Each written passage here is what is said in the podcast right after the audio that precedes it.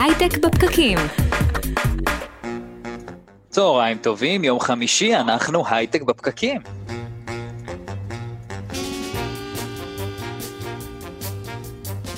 צהריים טובים חברים, אנחנו כאן איתכם בהייטק בפקקים, מדברים על יזמות, סטארט-אפים, טכנולוגיה והעתיד. אני אדר חי, נירית כהן, כאן איתי, אהלן. היי אדר, מזל טוב. תודה. עוד לא יצא לי להגיד לך בשידור. נכון, נכון. שבוע שעבר אורי אמר לי, עכשיו תורך. וזהו. כן, זה כן. סיימנו זהו, את אסור הסרט. יותר. אני מאחלת לך עוד המון מזל טוב. לגמרי, לגמרי, תודה. אה, כן, כן, אז אה, בהפקה של התוכנית היום, אורי טולדנו, שקד דמבו, אנחנו משדרים לכם גם בווידאו בפייסבוק live של כלכליסט ואיקסלן הסטארט-אפ, ואתם יכולים להיכנס ולשלוח לנו דברים, שאלות, תגובות והערות. אנחנו מאוד אוהבים את זה, ואנחנו רואים ועונים למה שאתם כותבים לנו תוך כדי שידור. אתם יכולים לחפש אותנו גם באפליקציות רדיו תל אביב, SoundCloud, ספוטיפיי וכל השאר, אה, הייטק בפקקים זה השם, אתם נכנסים, עוקבים ובוחרים את הפרקים שמעניינים אתכם. והיום אנחנו מדברים על מומחיות. מתי אנחנו צריכים להיות מומחים במה שאנחנו עושים? מה עתיד המומחיות בעולם שמשתנה כל כך מהר והמידע בו נגיש? אה, האם עדיף לנו להתמקד בלמידה לעומק או לרוחב? והאם אני יכול להקים סטארט-אפ בתחום בו אני לא מומחה, במיוחד בתחומים שדורשים הבנה מעמיקה כמו אה, מכשור רפואי או סייבר? ואני שמח שהאמת שאת נמצאת איתי פה, נירית, כי את אה, הכי מומחית בלדבר על מומחים. אנחנו, אגב, נלמד לדעתי שלא בטוח שלהיות מומחה זה דבר טוב. וואה. אז אה, אה, אתה יודע, זה מסוכן היום. אה, הייתה לנו תוכנית לפני שבועיים, דיברנו על חינוך, אה, ודיברנו באמת על אה, מה המשמעות של ללמד ילדים אה, מידע כשהם יכולים להיכנס לוויקיפדיה, למצוא אותו. אז אני חושבת שזה זה פחות או יותר השאלה שאנחנו מנסים להסתכל עליה היום. מתי אתה רוצה להיות מומחה, מתי אתה צריך מומחה, מתי דווקא מומחה מפריע לך לראות את הפתרון של העולם החדש. אה, אה, נראה לי ו- תוכנית מרתקת. ומה זה מומחה? מה זה בכלל מומחה? גם זה זה שאלה. מומחה? יפה, אז אה, אוקיי, אז בואי נתחיל, נירית, נכון? נלך על זה. לך על זה. אז נמצא איתנו כאן אה, גיא גולדמן, וגיא הוא מייסד ומנכ"ל אה, אוליב דיאגנוסטיקה, שפיתחה מוצר שמבצע תחזיות ובדיקות לגבי מצבנו הבריאותי באמצעות ניתוח השתן. אה, והאמת שמי שמסתכל בנו בפייסבוק live, אז גם יכול לראות את, ה, את הרקע המאוד מעניין אה, שיש לו, שמתאים למה שהוא עושה. אהלן, גיא, מה נשמע? אהלן, צהריים טובים. תודה רבה. שאני... פרובוקטיבי משהו, גיא, פרובוקטיבי משהו. אני, למה, כמו ש... למה אסלה? בוא תספר לנו למה אנחנו מסתכלים על כן, אז, אסלה. אז מי שלא רואה אותנו, אז יש פה רקע של, אה, כן, של אסלה. יפה, בסדר. אז למה? אני חי פה כרגע, זה, זה העולם שלי, זה האסלה. אנחנו, אה, אנחנו יצרנו אה, סנסור, אנחנו חברת דיאגנוסטיקה ביתית, ויצרנו סנסור שמלבישים על כל אסלה ביתית, והסנסור הזה מסוגל אה, לעשות ניתוח של אה, רכיבי השתן, של המולקולות בתוך השתן, בזמן אמת, בזמן שבן אדם אה, משתין, אוקיי? עכשיו, היופי של הסנסור שלנו, שהוא בעצם אופטי, אז אין שום מגע, אין שום לכוון, אין שום לאסוף, לצלם, אין כלום. אפס התעסקות, משתינים כמו שהשתנו 3,500 שנה באסלות, שזה ככה אה, בהיסטוריה שלנו, לא נשנה את ההתנהגות של האנשים, בן אדם משתין, וזה מנתח. שולח את זה לענן. אני- חושבת, בשביל להבין אה, מה הקשר של הסיפור שלך למומחיות, אני חושבת שאולי שווה לדבר דקה על אה, איך הגעת לנושא המרתק הזה. אוקיי, אז אה, כי אתה לא מומחה לרפואי, נכון? אין לך רקע... אין לי, אין לי רפואי רקע בחירה. רפואי, אני בא מעולם של Data Science, אה, עולם של ניהול, של חברות. אה, מה שקרה הוא בעצם אה, צורך אישי, פרטי שהיה לי, ואני מאמין שטכנולוגיות שהן לא טכנולוגיות אבולוציוניות, אבל טכנולוגיות שקופצות מעל עקומת האבולוציה, הם תמיד נובעים מאיזשהו צורך אישי פנימי שיש לבן אדם. אה, כמו שה-touch וכל הנושא של touch phone, זה התחיל מתוך זה שהיה בן אדם שהיה לו אח שלא היה לו ידיים ולא יכל לחייג, אז בעצם בנה את ה-touch אוקיי? מתוך איזשהו צורך נפשי. עכשיו, אה, אני ניהלתי חברה אה, באנגליה, בלונדון, אה, לפני כמה שנים, ובזמן שניהלתי את החברה הזו קיבלתי טלפון מאימא שלי, פה בירושלים, והיא אמרה לי ש, שגילו אצלה סרטן שחלות. וכמובן שזה מסובב את כל העולם, וזה לא, לא היה בתוכנית ולא כלום. ומעבר לזה, אז היא עשתה כל מיני ניתוחים, ואז כמובן התחילה את הכימיותרפיה. וכל מה שאני יודע על כימיותרפיה זה ה-side effects, זה כל התרופות לוואי שיש לכימיותרפיה. אז כל יום אני מתקשר פעמיים, שלושה הביתה בשביל לברר מה מצבה. ואני רוצה לקבל אינדיקציות הכי בסיסיות, כאילו היא הולכת, היא שותה, היא קמה, היא ישנה, מה, מה היא עושה. ואין שום טכנולוגיה שיכולה לתת לי את הביומרקרים האלה.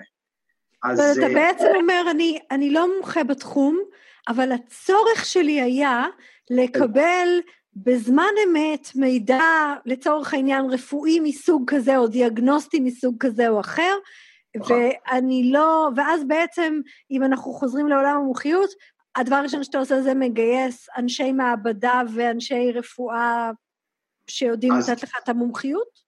אז הדבר הראשון שגייסתי זה אנשי טכנולוגיה, אוקיי? וואלה. בגלל שקודם למצוא, למצוא את הטכנולוגיה שתתאים לזה.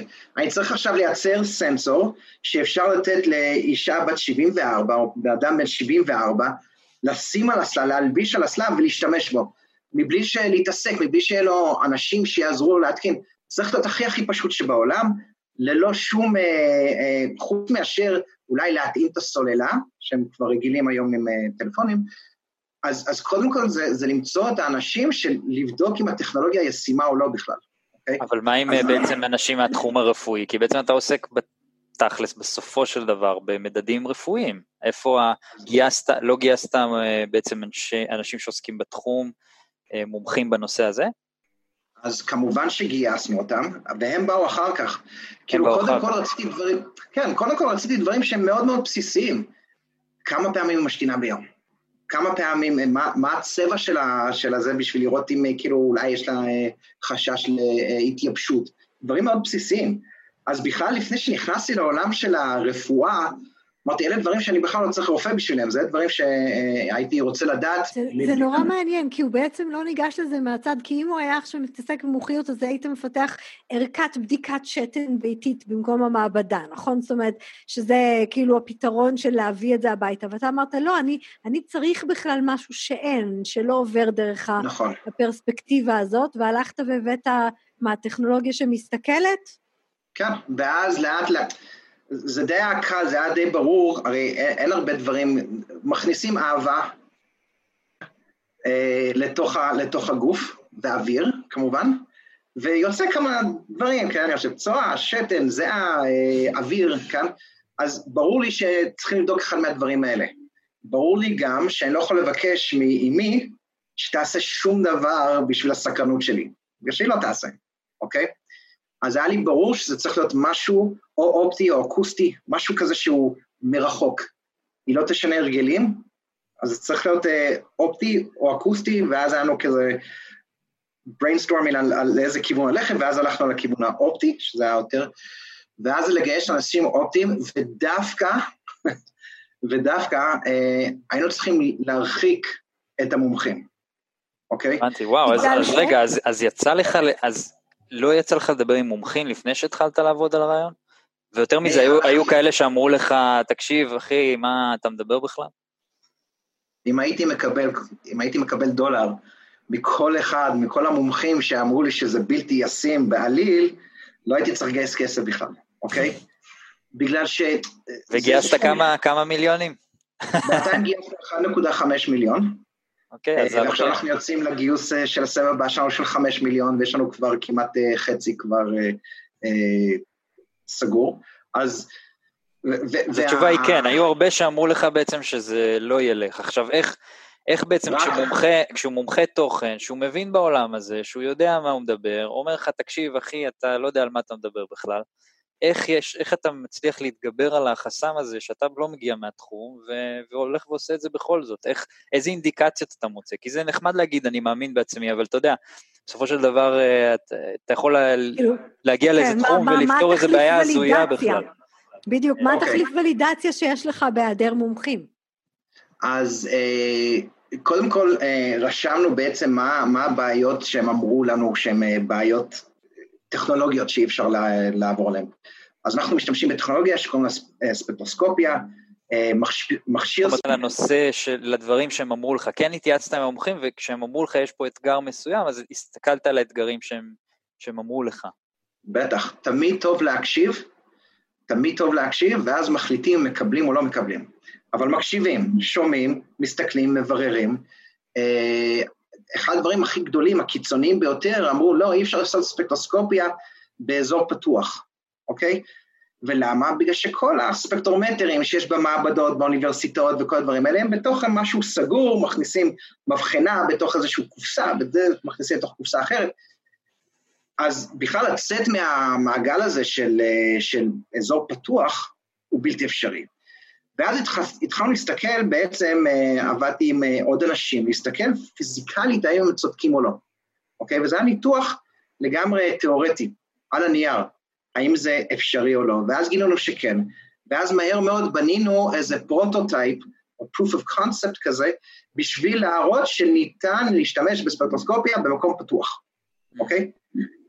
אז חצי מהמומחים הורדנו, ואז התחילו, ולאט לאט התחלנו אה, אה, להתקדם, עד שהגענו למצב שאנחנו נמצאים פה עכשיו, שזה עם prototype גמור לחלוטין, אה, והמדהים הוא שאפילו עם prototype... אבל אני רוצה כאילו, אני רוצה רגע להדגיש את הנקודה הזאת, שאתה אומר, אוקיי, אני דיברתי עם המומחים, אמרו לי לא ילך כי ככה וככה, והשתמשת בפידבק הזה, זה לא שהלכת והתעלמת בכלל מחוות דעת של מומחים, אלא הלכת, דיברת איתם, קיבלת את הפידבק, עשית ולידציה בעזרת הפידבק הזה, וזה מה שעזר לך להתקדם.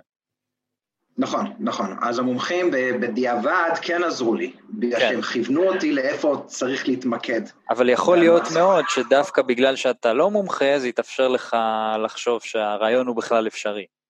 זאת אומרת, זה נתן לך את האפשרות להאמין. לגמרי, לגמרי. זה כאילו, אני לא חושב שהייתי מתחיל את זה, וזו הסיבה, יכול להיות ששום אלקטרותיקאי אף פעם לא עשה את זה עד היום, בגלל ש... כל, ה, כל החינוך וצורת החינוך והאוניברסיטאות והכלים שלהם וכל זה, הם מיועדים ומכוונים לזה שאי אפשר לעשות דבר כזה. וממש התברכתי, אז את שואלת, כאילו, אה, שאלת לפני כן איך, איך, אה, איך זה יצא, זה יותר מזל מאשר כל דבר אחר, שהתברכתי עם צוות של אנשים שהם פתוחים ולעשות דברים שהם לכאורה נראים בלתי אפשריים. בעצם אתה מחדד לנו שבעולם החדש, עם כל הדברים שקורים מסביבנו, לפעמים מומחה, זה מומחה, זה מומחה של פעם. ואנחנו צריכים לשאול מה המומחיות שאנחנו צריכים כדי לקחת אותנו לאן שאנחנו רוצים ללכת, אה, ולא למה שהיה נהוג. אני ככה תוהה, איך ידעת, אה, ואולי זו שאלה ככה חידוד למה שהדר שאל אותך, איך ידעת אבל שאתה לא הולך לאיבוד, כי אתה יכול גם, שכולם יגידו לך שזה לא עובד וזה לא עובד, אבל אתה, אתה כן הצלחת לאתר מומחיות, רק לא מומחיות במקומות הטריוויאליים שאנחנו היינו הולכים אליהם, כמו מעבדה ו... ו... ואינדיקטורים של בדיקות. אז להגיד את האמת, אז uh, בהתחלה כן הרגשתי שזה בלתי אפשרי, בגלל שאומרים שזה בלתי אפשרי, אוקיי? Uh, ואז אמרנו, uh, מה ה-MVP? מה הדבר הכי הכי קטן והכי זול, ויכול להיות שזו הסיבה שאפשר לעשות דברים כאלה היום. למה היום אני יכול לעשות טכנולוגיה בשום כסף, מה שפעם רק החברות הגדולות יכלו לעשות בגלל שהדברים היו יקרים. עכשיו הדברים זולים. אז אני יכול להריץ MVP נורא מהר, um, minimum viable product, זה uh, המוצ, המוצר המינימלי בשביל להוכיח משהו, אוקיי? אני צריך להוכיח שאני יכול להשתמש בספוטוסקופיה במקום פתוח, בשביל זה אני צריך ארבע לדים ודיטקטור בצד השני, איזשהו חיבור ואיזשהו אה, מחשב קטן ביניהם, זה מה שאני צריך. כל הדבר הזה ביחד עולה לי 120 דולר. כל פעם שיש איזשהו דבר שלא ברור, אז במקום אה, לחיות בחוסר ודאות, מה הדבר המינימלי שצריך לעשות בשביל לבדוק את החוסר ודאות. ובסופו של דבר עלה לי 120 דולר לעשות את הדבר הזה, ואז ישר ראינו, אוקיי, אז אפשר, יופי, בוא נתקדם הלאה, לשלב הבא. אוקיי, okay, שזה הוולידציה שקיבלת מהמומחים החדשים לצורך העניין. בדיוק, בדיוק. אוקיי, okay, גיא גולדמן, אוליב דיאגנוסטיקה, על מומחים ועל uh, שירותים uh, מכל המובנים. uh, תודה רבה, uh, היה מרתק והמשך יום uh, נפלא. תודה רבה לכם. חדשות השבוע. ואנחנו עוברים לחדשות השבוע. אז מה שהיה לנו בחדשות השבוע, אה, זה משהו שלא דיברנו עליו אה, מספיק לדעתי, וזה כל הנושא הזה עם טיק טוק. אה, זאת כבר סאגה שמתרחשת די הרבה זמן. ו... הנושא הזה עם טיק טוק, אתה מתכוון טראמפ נגד טיק טוק? ארצות הברית נגד טיק טוק? ארצות הברית נגד סין? איזה מהגרסאות? או-אה, כן, אז בדיוק, זו השתלשלות מאוד ארוכה של אירועים שאנחנו אולי ננסה להסביר אותה קצת. טיקטוק זאת חברה שבעצם אה, שייכת היום ל ByteDance אה, הסינית, אה, וטראמפ... וזאת רוצה... רשת חברתית, רשת חברתית שמאופיינת דווקא בג'ן זי, כן? ג'ן זי, הרבה מאוד מהמערב, ככה, בקיצור, החברה כבר מתחילה לאיים על, על האמריקאיות הגדולות, על פייסבוק, על פייסבוק ואינסטגרם בעצם, על פייסבוק. וזה שזה בבעלות סינית מטריד כנראה את טראמפ. אה, מה שגורם לו ללחוץ אה, על, אה, כדי בעצם שהיא תימכר על ידי חברה אמריקאית. בהתחלה שמענו על... על... שהיא תירכש על ידי חברה אמריקאית. שהיא תירכש על ידי חברה אמריקאית. בהתחלה שמענו על, על מייקרוסופט שהייתה מעוניינת uh, לקנות אותה, שזה uh, זה הסאגה המעניינת, uh, ובאיזשהו שלב uh, מייקרוסופט uh, החליטה ש, ש, שהיא יוצאת מהתמונה, אה, כנראה בגלל אה, לחץ של, אה, לחץ סיני, ואז הגיע מצב שבו פתאום שמענו דיווחים על אורקל ועל וולמארט. שמעת? וולמארט. כן, וולמארט, מאוד מעניין. הצטרפה לעסק הזה, והיה מדובר על איזושהי שותפות, על מניות מיעוט, אה, שהחברות יחזיקו בהם ויהפכו לאיזושהי שותפות כזאת של אה, אה, שותף טכנולוגי או משהו בסגנון הזה. בהתחלה היה איתות מטראמפ שזה בסדר, אחר כך הוא החליט שזה לא בסדר, ואז היה סביב זה הרבה מאוד רעש. ועכשיו לי לפחות לא, לא מספיק ברור עדיין לאיזה כיוון זה הולך. בקיצור, המון המון בלאגן, המון המון בלאגן יש שם. ובואו נראה, בואו נראה מה ייסגר עם זה. יש, אני, אני חושב שיש פה סאגה שהיא נורא מעניינת, שהיא מעבר אפילו להייטק, בעצם ממש מתיחות. כן, כן, זה, אני חושבת שרואים את זה, זה לא, זה מעבר להייטק, זאת אומרת, את, ה, את העסקה, לדעתי, מצד אחד, טראמפ רצה מכירה מלאה, או יותר נכון, רכישה מלאה של טיקטוק על ידי חברה אמריקאית, ואז הסינים תיקנו את ה... אה, מגבלות הייצוא שלהם כדי למנוע את זה. אז יש פה בהגדרה אה, חברה שנקלעה למרכז של שיחה בין אה, מעצמות. ממש ככה. אז זה, זה מעניין לראות, אתה יודע, אבל לאן זה, לאן זה זולג. היה אירוע בשבוע האחרון של תמונות מאוד מטרידות של איזשהו אירוע אה, אלים שהתרחש ברשת טיקטוק, שטיקטוק לא הצליחה כן. להוריד בזמן. כן, ההתאבדות ו... של החייל האמריקאי. כן, כן, נכון. ו- וגם פה בעצם ישר הפרשנויות, ולך תדע מה נכון, כן? שזה בעצם כל ההעלאה של הסרטון הזה, זה חלק מאותה מלחמת סחר ואותה מלחמת חברות ברשת, ו- ולא משהו... שכאילו היו האקרים שהם חלק ממשהו של מדינה, של... וואלה. משהו, כן, משהו שתול, יש פה ככה שיחות סביב הסיפור הזה שהן, אה, שהן מאוד מעניינות. ועוד דבר מעניין ש, שצף סביב האירוע הזה, שאני חושבת שהוא נוגע במשהו שטיפלנו בו די הרבה, בכלל כל ה... הסיפור הזה של טיקטוק לא הצליחה להוריד את הסרטון הזה, כי היא לא חברה כל כך גדולה עם resources כמו פייסבוק אה, לטפל בזה כשזה צף, ואז uh, התחילו לעלות שאלות למה בעצם הן לא יכולות לעזור אחת לשנייה, זאת אומרת, אם יש סרטון כזה שעלה בפייסבוק וזיהו אותו והורידו אותו, למה אי אפשר מראש לחסום את זה שהוא לא יעלה לטיקטוק? תחשוב uh, כמה זה היה הרבה יותר מעניין אם באמת המערכות האלה היו מצליחות לתאם ביניהם נגד אלימות ונגד פייק uh, ניוז, uh, ושהחלטה או ש, שמנגנון על ידע לתאם את, ה, את ה content בכולם. השאלה היא, גם, השאלה היא גם כמה זה חשוב להם, אה, כמה הם אה, עושים אה, באופן אקטיבי כדי להימנע מזה, או רק כדי להימנע מה, מה, מהחשיפה התקשורתית השלילית הזאת בהקשרים טוב, האלה. זה, זה נושא שנגענו בו הרבה, זאת אומרת שלמי יש את האינטרס, ומצד שני גם האם אנחנו רוצים שהם יצנזרו אותנו, אה, ו, אה, ואנחנו, זאת שאלה, זאת שאלה קשה, אבל אה, דרך אגב, למי שיש היום את המקל הגדול זה למפרסמים.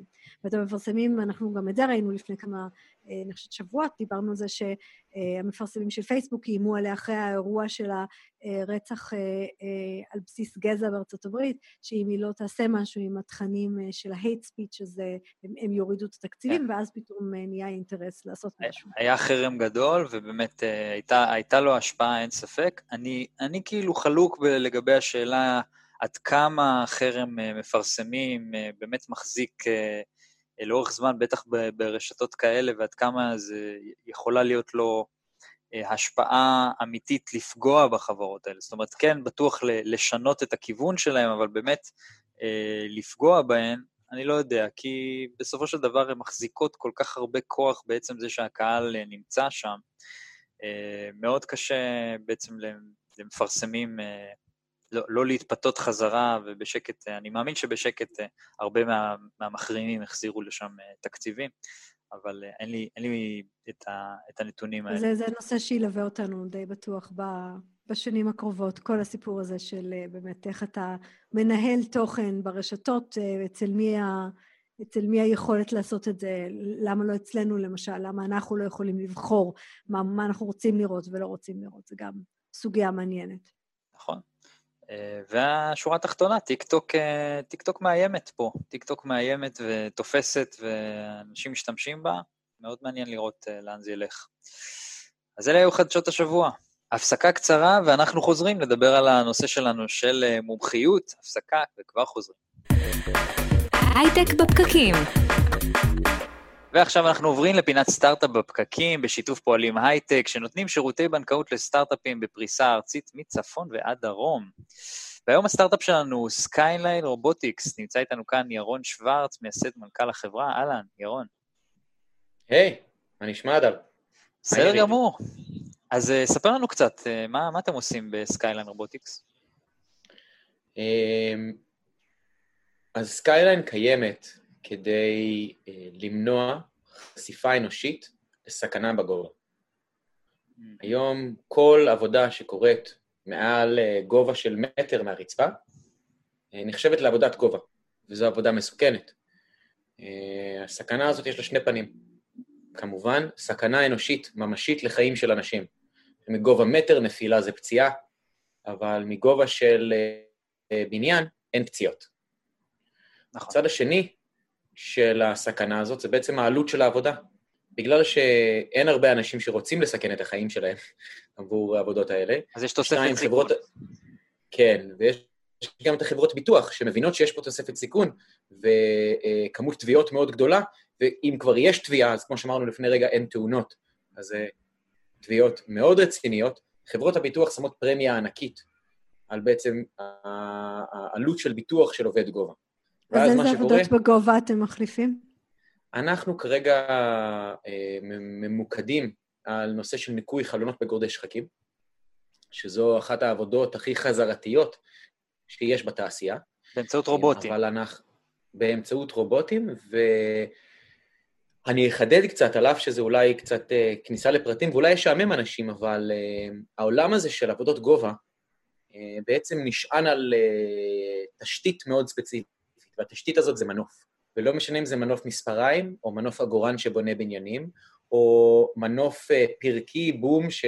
כמו מנופי אבי, או לא משנה אם זה מנוף שחי על בניין ומשתמשים בו לניקוי חלונות, בסופו של דבר, כל המערכות האלה, הם, אה, ושותף שלי שונא שאני אומר את זה, אבל הן מערכות אנלוגיות, מערכות uh, ישנות, אין בהן דיגיטליזציה, אין בהן אינקודרים, אין בהן חיישנים, הם לא רובוטים, הם מונחי בינה אנושית. ואתם בעצם מה, משתמשים בטכנולוגיות של אה, בינה מלאכותית, computer vision כזה, אה, כדי לנקות את החלונות? כאילו, אתם מזהים בעצם את החלון איפה הוא נמצא, ועל ידי זה, איך זה בעצם קורה? או, אנחנו, אה, אז, אז כן לכל מה שאמרת, ועוד. החברה בנויה על אה, בעצם על הכתפיים של שלוש מהפכות טכנולוגיות אדירות שקרו בעבר הלא רחוק. אחד, מהפכת הלפטופ. אולי שכחנו את זה, אבל הלפטופ לקח את כל כוחות המחשוב וכיווץ אותם, גם במשקל וגם בנפח. המהפכה של הטלפון הסלולרי נתנה לנו גישה מדהימה לכל מה שקשור בתקשורת וחיישנים. והמהפכה של הרכב האוטונומי, שבעצם נתנה את הוולידציה שאנחנו מאוד מאוד היינו צריכים סביב כל מה שקשור ל-Deep Learning, Machine Learning, שמוביל אותנו לבינה מלאכותית, וכמובן כל מה שקשור לראייה ממוחשבת, והיכולת לעשות מה שנקרא SLAM, Simultaneous Localization and Mapping, שזה בעצם התמצאות בזמן אמת במרחב. אני, ואנחנו... אני ראיתי את, ה, את הסרטונים המגניבים באתר שלכם, ויש לך בעצם זרוע שהיא מחליפה את הזרוע שלי, שהיא יושבת על משהו שנראה כמו פלטפורמה של מנקי חלונות בגודי שחקים אה, שפשוט במקום שיעמוד שם אדם, עובדת שם זרוע ועושה את ההלוך ושוב, הלוך ושוב, מנקה את ה... חוץ מאשר השאלה שאני אשאל אותך בסוף, אם יש לך גרסה ביתית, כי זה נראה לי ממש, ממש דרוש. אה, אני. אני מנסה להבין איך כיווצת את הרכב האוטונומי וכל מה שאמרת לתוך הזרוע שמנקה את החלון מבחוץ. או, כשאת מסתכלת על רכב אוטונומי, ועם חלונות מושחרים, אין לך מושג אם בן אדם יושב שם או לא, כל מה שאת רואה זה רכב נוסע. נראה לך יחסית פשוט. כשאת מסתכלת על הרובוט שלנו מנקה חלונות, מה שאת לא חושבת עליו זה שהפלטפורמה הזאת שיורדת לאורך הבניין מאות מטרים, זו בעצם מטוטלת ענקית, שחשופה לרוחות ולכוחות ריאקציה מהדחיפה של הבניין, ולתנועה של הזרוע בתוך הסל. ובעצם אנחנו צריכים למדוד בזמן אמת את כל התנועות האלה שקורות לסל, כדי לוודא שהסל יציב. אנחנו מייצבים את הסל בזמן אמת, כדי שהסל לא יתנגש בבניין וישבור אותו, כדי שהסל לא ייכנס לאיזושהי, לאיזשהו מנח הזוי, הכבלים יקרו והוא ייפול למטה. כדי שכל הדברים האלה לא יקרו, אנחנו צריכים להשתמש בהמון המון המון טכנולוגיה, אמ, ויותר מזה, אנחנו גם בנינו איזושהי בינה מלאכותית שנוהגת, מנהלת את הסל. אין היום בן אדם בסל, כלומר, במערכת שלנו, אין בן אדם בסל שמסכן את החיים שלו כדי לנהג רובוט שמנקה חלון. הרובוט נוהג את הסל. והסל מבחינתנו, והמנוף הזה, זה המקרה בוחן הראשון לעולם תוכן הרבה יותר גדול, שאותנו מעניין מאוד. שזה, שזה בכלל העבודות בגובה. בדיוק. וזה אומר להסתכל על uh, חקלאות ועל בנייה של בניינים, ועל כל, כל עולם האנרגיה שקורה בגובה או בסביבות מסוכנות, ולהסתכל על עולם הספנות, כל הספינות ענק, צים, MSC, אברגרין, הן יוצאות מהמים, צריך לנקות אותן, לטפל בהן.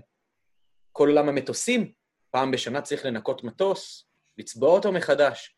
כל הדברים האלה קורים היום על ידי בני אדם, שנמצאים בתוך כלים שעולים לגובה, משתמשים בכלי עבודה בלחץ גבוה, לחץ גבוה מאוד, כלים מסוכנים, עם כימיקלים שלא טובים לבני אדם. כל הדברים האלה זה סכנה. ואין אז, סיבה... ואז בעצם, בעצם אתה לוקח את היד הרובוטית הזאת, שלימדת אותה להיזהר, לשים לב לרגישות וכולי, ו... והנה הרובוט מחליף בן אדם, ואנחנו אפילו אולי אומרים שזה רעיון טוב? אני, כן, אני מסכים עם כל מה שאמרת. אני חושב שזה לגמרי רעיון טוב, אני חושב שמעבר לכנראה עבודה וזמן של אנשים, שזה תמיד דבר נורא יקר, ועלויות ביטוח וכולי, אתה גם אתה גם באמת יכול להציל פה חיים. זה, זה משהו, דרך אגב, שאתם מודדים אותו? אמ, זה משהו שאנחנו מאוד רוצים למדוד. אי אפשר, אה, קשה למדוד תאונות שלא קרו. כן, אבל אתה יכול נגיד להגדיל, להגדיל, למדוד את זה באיזושהי צורה סטטיסטית כלשהי, שהחברה אחרי שהיא הטמיעה את הטכנולוגיה ומה שהיה לפני, ואז מה קרה באותה שנה ומה קרה שנה לפני, אולי זה יכול לקרות. כן, אז, אה, אז לחלוטין. אנחנו חושבים שכל תאונה היא completely pointless, סתם, לא הייתה צריכה לקרות, כי יש רובוט שיודע לעשות את זה. כן. אמ, ואם נסתכל על העולם הזה של ניקוי חלונות, זה יישמע מאוד הזוי, אבל היום להיות אה, מנקה חלונות אה, בניו יורק, צריך לעבור, אתם מוכנים? 3,612 שעות הכשרה. רק לסבר את האוזן, זה כמעט תואר בהנדסה. אז זה ממש, אה, דיברנו על הספר של אה, מלקולם אה, גלדואל, עשרת אלפים שעות כדי להיות מומחה, אתה ממש מגיע לרמה הזאת. נשמע יקר. זה יקר, זה לוקח המון זמן, יש פרישה מאוד גדולה בתעשייה הזאת, כי אנשים לא רוצים לעמוד בשמש כל היום ולנקות חלונות בגובה ולסכן את החיים שלהם ולשבור את הגב. ו... אמ, זה, זה גם מאוד מעניין מה שאתה מתאר בעצם שהטכנולוגיה צריכה לדעת לעשות. אנחנו יודעים למשל ש... הרי אני, אני, אני צחקתי, שמעתי שבסרט המגניב באתר שלכם רואים את היד הרובוטית שמה, הולכת שמאלה ימינה, אבל היא צריכה הרי רגישות, כן? לדעת שהיא לא מפוצצת את השמשה שמתחתיה, אז יש פה אלמנטים מאוד מורכבים, אה, שאנחנו ממעיטים, אני מניחה, ב... אה, במשמעות. נגדיר את זה... נירית, אני פשוט מסכים עם כל מה שאת אומרת, תמשיכי. אמ, גם אני מסכים. לא, אני רוצה את התשלום, אמרתי לך, ביד רובוטית קטנה כזאת, הום, הום... אנחנו על זה. אנחנו על זה. אם נחשוב על זה רגע, הגוף הזה שאנחנו נמצאים בו, עם השכל הזה וכל היכולות הפיזיות, זה עשרות אלפי שנים של אבולוציה.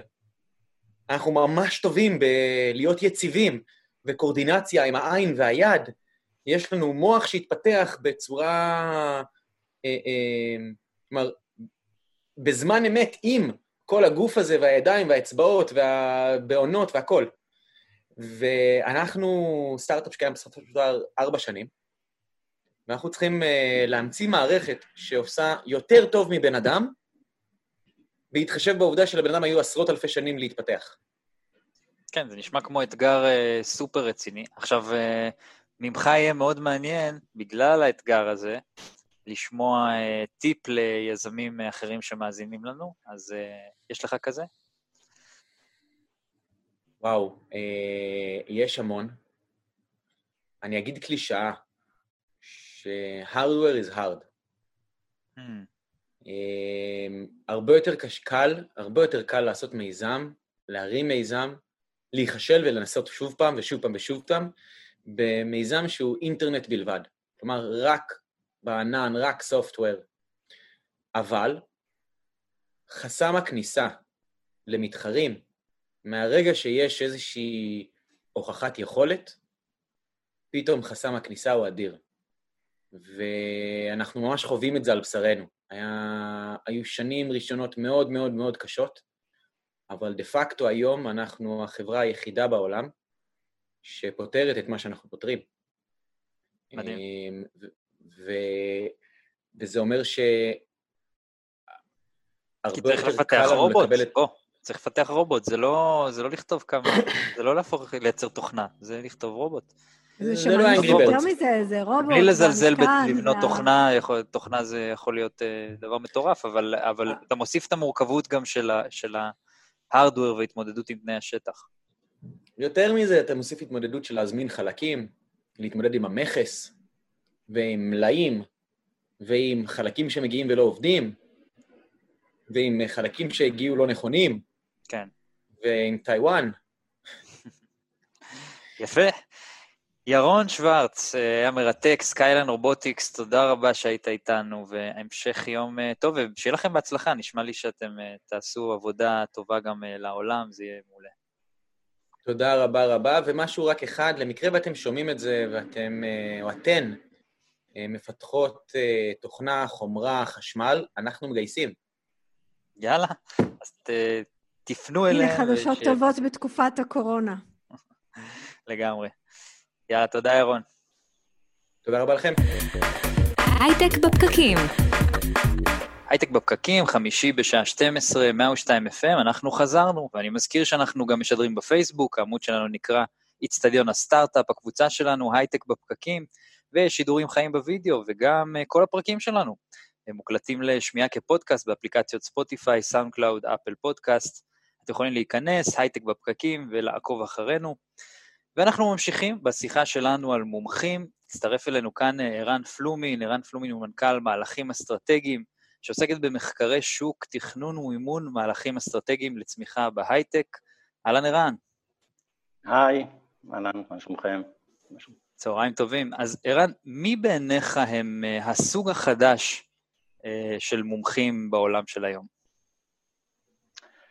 אוקיי, okay, אז uh, כמובן שלצד המגמה המתבקשת של uh, ריבוי המומחיות בתחומי נישה שמתפתחים בתוך תחומים קלאסיים, לצידם בעצם גובר הצורך למה שהיו רוב המומחים בעבר, רק בקונטקסט שונה לגמרי, שהם מה שאני מכנה המומחים הרב-תחומיים, שאני, לקח לי הרבה מאוד זמן להבין שאני בתוכם, כלומר...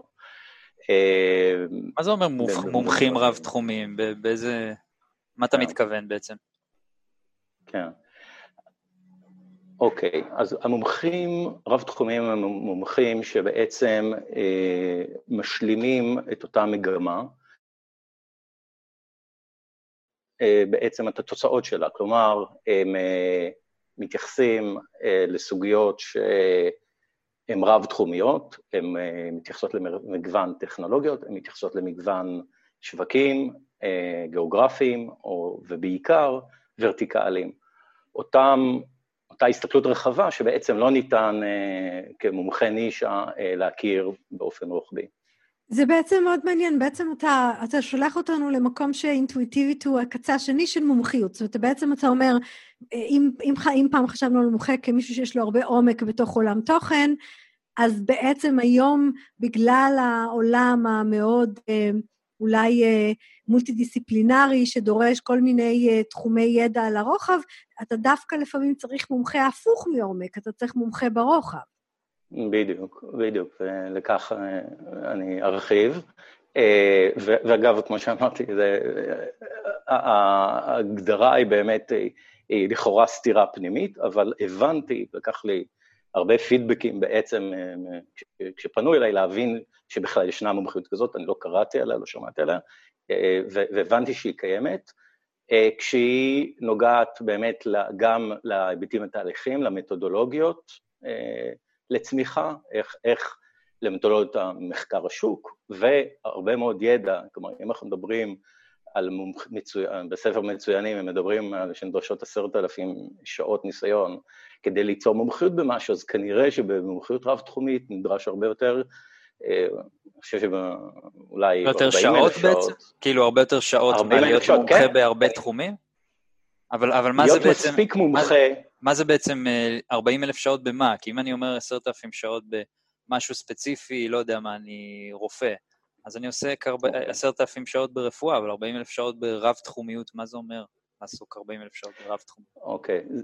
זה אומר שבשום דבר אני לא אגיע ל-10,000 שעות ויהיה מומחה ספציפי, אבל בהרבה מאוד נושאים יהיה לי ניסיון של מאות שעות, בהרבה מאוד ורטיקלים, אה, ב-healthcare, ב-defense, בעולמות טכנולוגיים, AI, אה, סנסורים, צ'יפים, אה, ובמגוון תהליכי הצמיחה. M&A, גיוס הון כמובן, תכנון צמיחה, אסטרטגיות צמיחה, expansion גיאוגרפי, expansion ורטיקלי, ומגוון המהלכים האסטרטגיים שנדרשים כדי לצמוח מהר. ותגיד, ערן, למה צריך את אותם מומחים רב-תחומיים? למה הם, מי הם אותם מומחים רב? מה, הם היזמים? הם היועצים? איפה חשוב להיות מומחה בהרבה הרבה תחומים? אולי בכל, בכל תחום היום אתה צריך לדעת לעשות הרבה הרבה דברים ודווקא לא להתעמק בכלל. אז אני אומר, בגישה של השלמת יכולות בצוות פנימי בתוך החברה, ובשלבים מסוימים מחוצה לה, ב-advisory board, כיועצים חיצוניים, כמשקיעים, הרבה מאוד משקיעים רוכשים אלמנטים רבים עם השנים של מומחיות רב-תחומית. אה, אבל הם לא זמינים בהיקף הנדרש, אבל, אבל בהחלט זה חלק מהתרומה שלהם. אה, לכן בעצם אני אה, אומר ש, ש, שזה יכול להיות כל אחד, קודם כל מבחינת נטייה האישיותית שלו, ומה הוא צבר, אותם, באותם 40 אלף שעות, אה, כמו שהתייחסנו, שוב, מספר אה, לצורך ההמחשה, כמו שעשרת אלפים זה מספר לצורך המחשה, אבל בסופו של דבר, אני אומר, בוודאי בשלבים המוקדמים הם צריכים להיות יותר צמודים, וכשמגייסים in-house בתוך החברה, אפילו משלימים לצוות המייסדים, אז נוצר בעצם Team Market Fit, אני קורא לזה. ובעצם בעצם אתה אומר, כאילו, יש סיטואציות, ואולי השאלה היא מתי, מתי זה נכון לצוות ש, של סטארט-אפ, או להכניס מישהו שהמומחיות שלו היא דווקא רב-תחומית, ולא בהכרח בתוך העולם ידע שאנחנו נמצאים בו. אבל יותר מזה, אולי בכלל יזם, יזם במהות שלו הוא רב-תחומי, זאת אומרת, יזמים צריכים להתעסק עם כל כך הרבה דברים, ש, שכנראה הם לא יכולים להיות אה, אה, בתחום ספציפי. אבל אז נכון. אולי, אולי הוא לא מומחה ב, בכל העולמות האלה, זה בדיוק הנקודה. מתי רב-תחומיות הופכת להיות מומחיות? כן. אוקיי. אז כנראה בסטארט-אפ הרביעי, יזמים סדרתיים, לכן אה, זה נקודת אה, זכות כשהם באים לגייס הון ובכלל, וניסיון שהם צברו עוזר להם, והטעויות שהם טעו, ובואו נזכור, 95% מהסטארט-אפים נכשלים, לפי CB Insight, שמונה את כל התהליכים, שאני מדבר תהליכי מחקר השוק והתכנון, והמומחיות, השלמת המומחיות כגורמים שבהיעדרם אה, סטארט-אפ ייסגר בסופו של דבר.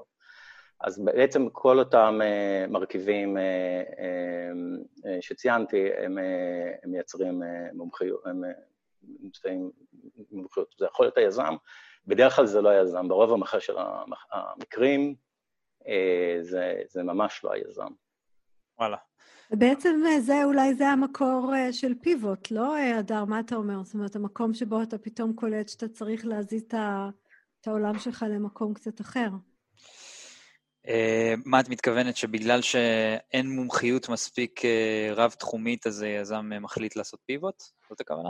אולי הוא לא רואה את ההזדמנות, בעצם פיבוט זה סוג של בוא נזהה הזדמנויות, אבל באזור קצת שונה מזה שהתחלתי בו. כן, אין לו אה, מספיק אה, ראייה רחבה. זאת אומרת, הוא מתחיל מאיזה בעיה בתחום מאוד ספציפי שלו, ואז הוא, אין לו מספיק ראייה רחבה כדי להבין שזה יכול להיות בכלל בשוק אחר בצורה יותר טובה. כן. בדרך כלל היזם, ואני נתקל בהרבה יזמים כאלה, שלא יודעים אפילו להגדיר את סוג השאלות ואת סוג ההזדמנויות והוורטיקלים לאותה טכנולוגיה מאפשרת, זו הדוגמה הקלאסית, שאם היו מזהים אותו מלכתחילה לא היה צריך, אה, ובודקים fit אה, ל market, לאותו vertical, אה, שוב, medical device, defense, automotive וכיוצא באלו, אם היו עושים את זה בשלב מוקדם מספיק, וככל שהם מדברים עם אנשי רוחב ומשקיעים, בעלי ראייה רחבה בשלבים מוקדמים יותר, יש יותר סיכוי, ובעיקר אם יעשו את זה בצורה מתודולוגית, שאני קורא לה חדשנות יישומית, שהיא בעצם אה, מנסה לזהות את ה-unmet needs וה-pains בכל הוורטיקלים. אבל ו, בדרך, אה, כלל יז... בדרך כלל יזמות מתחילה, בדרך כלל יזמות מתחילה מ... לא מהטכנולוגיה, כאילו לא, לא מייצרים טכנולוגיה ואז אה, בודקים איפה הבעיה, אלא, אלא בדרך כלל זה מתחיל הפוך. זאת אומרת, אם אני מתחיל מבעיה מסוימת ומפתח עבורה טכנולוגיה, אז מתי בעצם אני מזהה שיש פה... שימוש אחר לטכנולוגיה שלי, זה יותר קשה, כי אני מתחיל מהבעיה בעצם. כן, אז, אז יש, אז אני אומר, יש מגמת שיפור בעבר, רוב הסטארט-אפים התחילו מטכנולוגיה, יצאו מיחידת טכנולוגית וכיוצא באלו, מכיר חלקם, שירתתי איתם, ובעצם אה, חיפשו בעיה ובאופן שרירותי, אה, אה, בכנס, באופן אקראי, נתקלו וזיהו סוג של צורך. ליכולות שלהם, לסט היכולות שלהם. הרבה פעמים זו סיטואציה של יזם שאומר בואו בוא נקים סטארט-אפ, לא וואו, זיהיתי הזדמנות מדהימה ובואו נקים סטארט-אפ, גם זה קורה.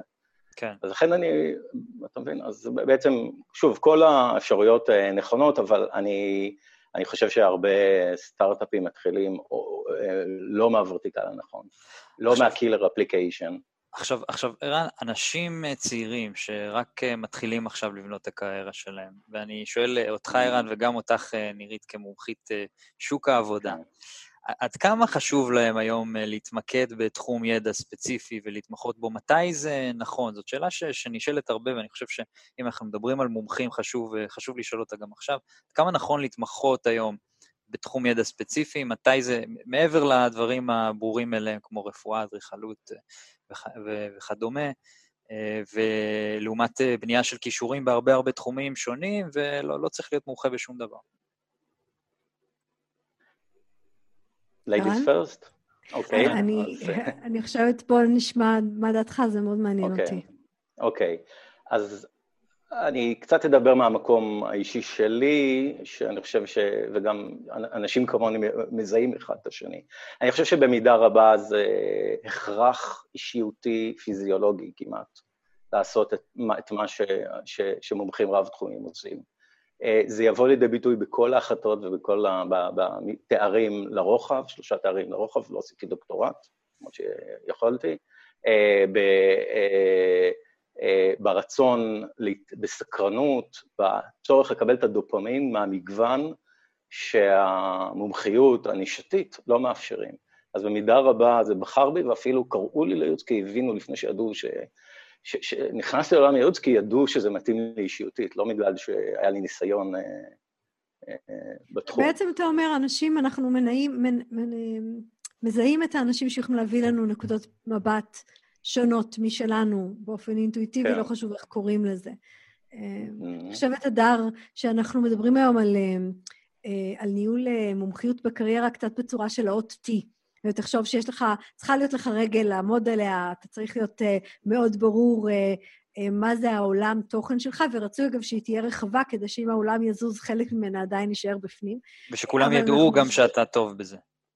כן, שזה כבר, כבר שיחה קצת אחרת, אבל אנחנו גם רוצים לדעת שאנחנו שולחים זרועות לצדדים, ואנחנו אה, יודעים, א', אה, אה, באמת להכיר את העולמות שמתחילים להשיק לעולם תוכן שלנו, ולזהות גם מתי כל הסיפור הזה זז, וצריך קצת אה, לשחרר ולשכוח עולמות שאנחנו אולי נורא טובים בהם, אבל אף אחד לא צריך יותר, אה, ו- ולרכוש אה, חדשים, משיקים, משלימים או אחרים לגמרי. אז אה, כנראה, זה נר... כנראה כן גם וגם. נכון, לגמרי, ואהבתי את המודל ה-T. שציינת, נירית, הוא בעצם משקף את הכל, את כל, את, את ה...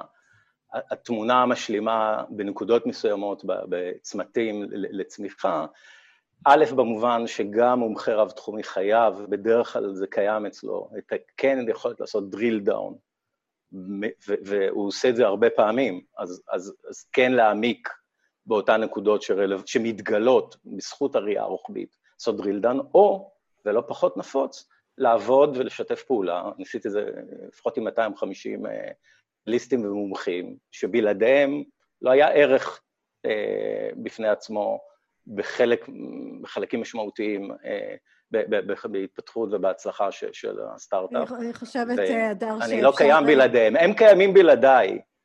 אני לא קיים בלעדיהם. אני חושבת בעצם שערן עוזר לנו לסכם את השיחה על מומחיות היום, שבעצם בעולם החדש זה הרבה יותר ממה אתה יודע, זה חשוב את מי אתה מכיר שיודע.